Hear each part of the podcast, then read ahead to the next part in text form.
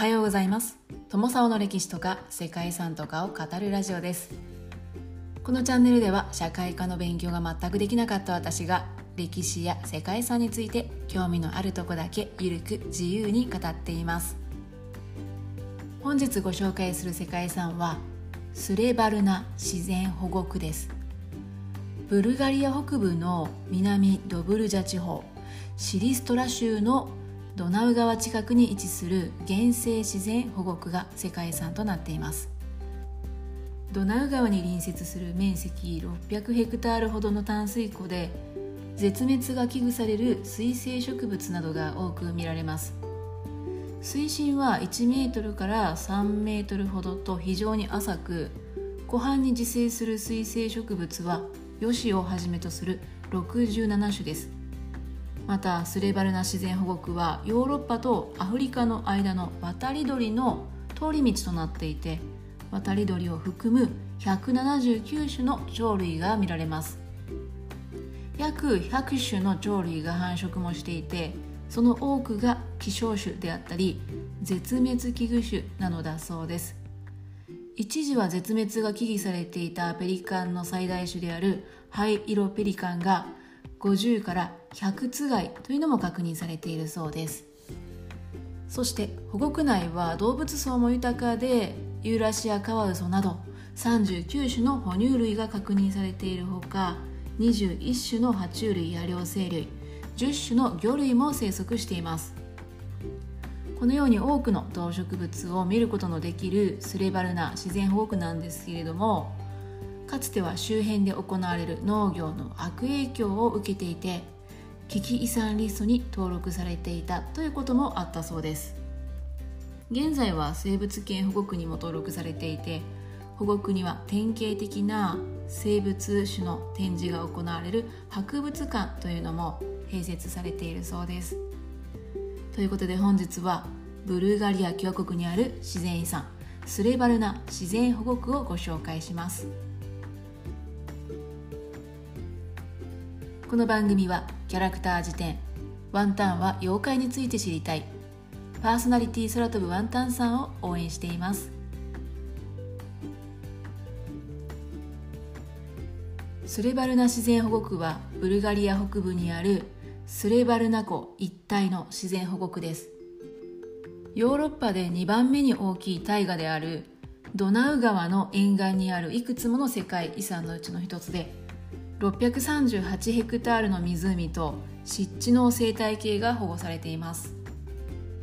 この自然保護区はシリストラ州の州都シリストラから西へ約18キロほどの場所に位置しているスレバルナ村の近くにあるんですけれどもこのスレバルナという名前の由来にはいくつかの説があるそうです。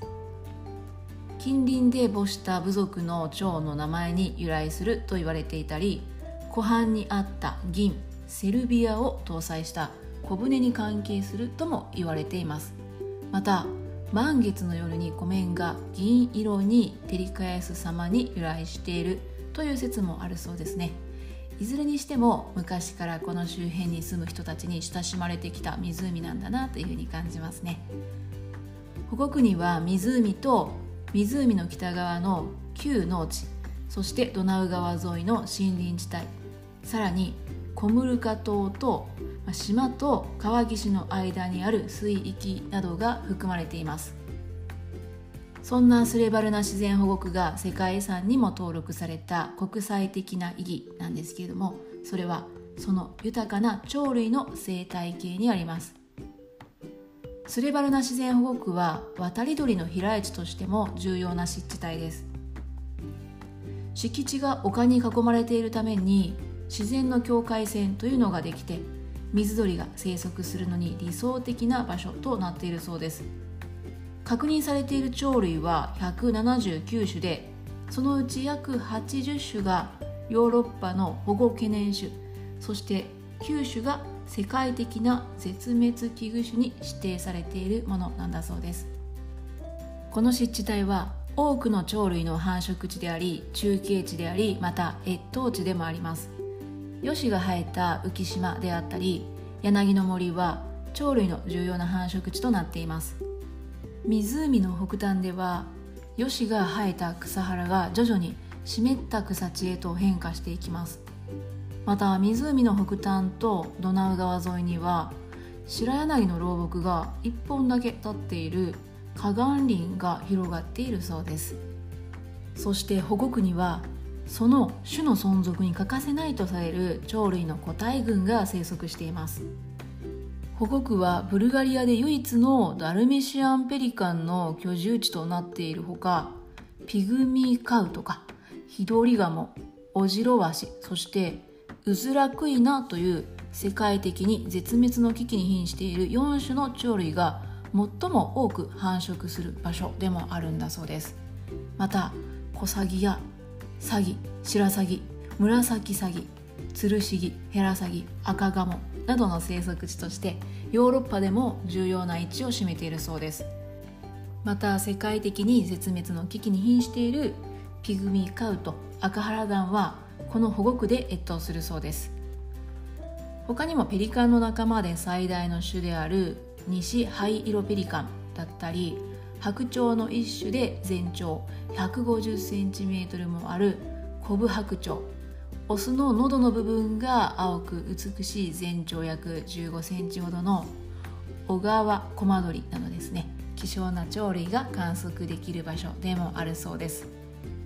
鳥類以外にも哺乳類は39種。爬虫類と両生類が21種そして魚類が10種ほど確認されているそうです。そして動物だけではなく植物の豊かさも評価されています。湖畔に生息するヨシをはじめとしてスレバルナ自然保護区を全体で見ると絶滅危惧種を含んだ67種の植物が存在しているそうです。スレバルナ自然保護区ではこのような生物多様性に優れた環境というのが残っていてかつてブルガリアで広く見られた湿地の重要な例とされています。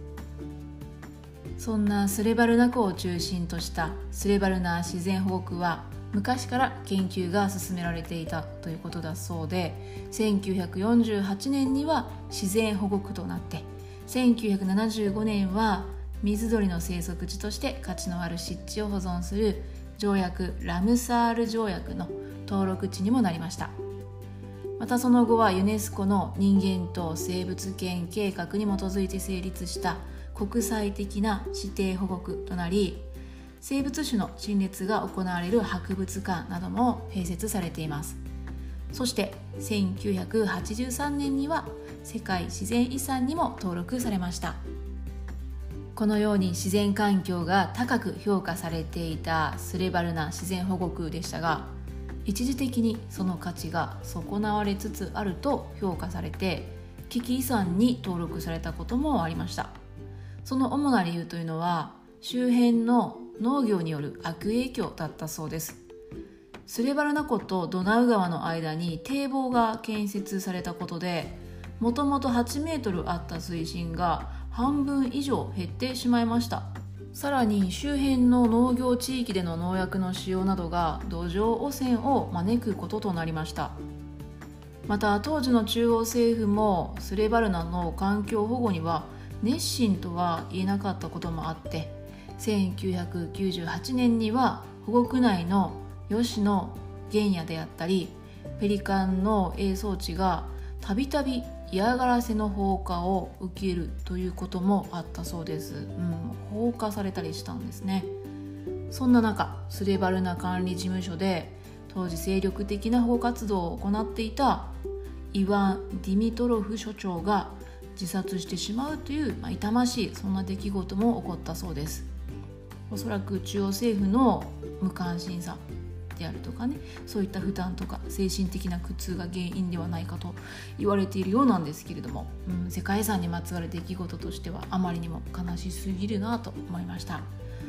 スレバルナ自然保護区は一時世界遺産リストそのものから削除するということも検討されたことがあったそうです。ただその後は保護活動が改善に向かって農業よりも保護区の回復というのを優先する施策が行われて2003年に危機遺産リストから脱することができました。まあその点は良かったんですけれども引き続き注視が必要な世界遺産であることには変わりないようです。ということで本日はここまでブルガリア共和国にある自然遺産スレバルナ自然保護区をご紹介しました。最後までご清聴いただきましてありがとうございます。では皆様本日も素敵な一日をお過ごしくださいね。友沢でした。